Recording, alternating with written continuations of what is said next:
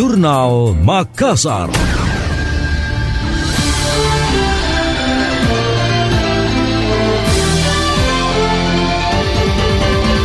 Pemerintah Provinsi Sulawesi Selatan berkomitmen meningkatkan tata kelola pemerintahan yang baik, termasuk dalam hal pencegahan korupsi.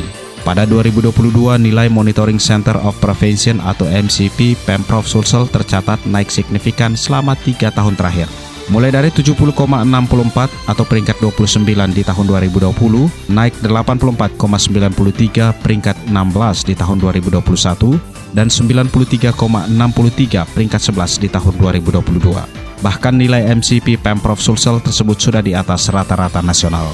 Gubernur Sulawesi Selatan Andi Sudirman Sulaiman mengatakan pencapaian ini berkat sinergitas semua stakeholder, terkhusus pengawasan internal melalui inspektorat daerah yang bekerja maksimal. Ia berharap capaian MCP ini tidak hanya menjadi prestasi di atas kertas atau hanya pemenuhan syarat administrasi.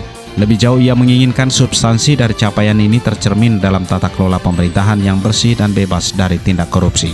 Adapun hasil penilaian MCP Pemprov Sulsel meliputi perizinan dengan nilai 100, manajemen ASN nilainya 99, optimalisasi pajak daerah nilainya 99, pengadaan barang dan jasa nilainya 92, pengawasan APIP nilainya 92, perencanaan dan penganggaran APBD nilainya 90, dan pengelolaan BMD nilainya 85.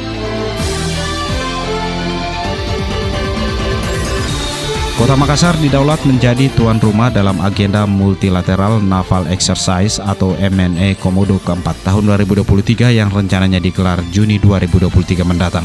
Atas agenda tersebut, Komandan Gugus Tempur Laut Dangus Purla Kuarmada II Laksamana Pertama TNI Deni Prasetyo melakukan kunjungan ke Pelabuhan Makassar. Deni Prasetyo mengatakan latihan bersama multilateral ini akan mengundang ratusan peserta Angkatan Laut dari negara-negara sahabat dengan materi latihan non-war fighting. Menurut dia, kegiatan MNE Komodo keempat tahun 2023 adalah implementasi dari tugas pokok TNI Angkatan Laut dalam bidang diplomasi dan militer, terkhusus untuk aksi penanggulangan bencana alam dan bantuan kemanusiaan serta ancaman bersama aspek maritim. Tidak hanya itu, latihan bersama ini bertujuan untuk berbagai pengalaman sekaligus menyiapkan kerangka kerjasama dalam menghadapi situasi krisis dalam bidang keamanan maritim. Sebelumnya, MNE Komodo diselenggarakan di Batam, lalu Padang, dan Riau. Tahun ini pihaknya memilih Selat Makassar karena memiliki perairan yang luas dan cukup bagus untuk dijadikan simulasi latihan. Adapun kegiatan tersebut juga melibatkan kementerian terkait, pemerintah daerah, dan komunitas maritim. Sementara itu, Division Head Teknik Pelindo Regional 4, Debi 2 Kajo menuturkan pihaknya akan memberikan dukungan dan siap bekerjasama selama agenda MNE Komodo keempat berlangsung di kota Makassar. Selama lima hari kegiatan berlangsung, pihaknya memastikan kegiatan operasional di TPK New Makassar 1 tidak akan terganggu karena akan menggunakan gate 4 sebagai akses keluar masuk. Senada disampaikan Deputi General Manager Pelindo Regional 4 Makassar Ihdinas Effendi yang mengklaim dermaga Hatta di TPK New Makassar 1 sudah menerapkan standar penilaian implementasi sistem manajemen pengamanan untuk kapal dan fasilitas pelabuhan. Dengan demikian keamanan di dermaga Hatta TPK New Makassar 1 sudah terjamin.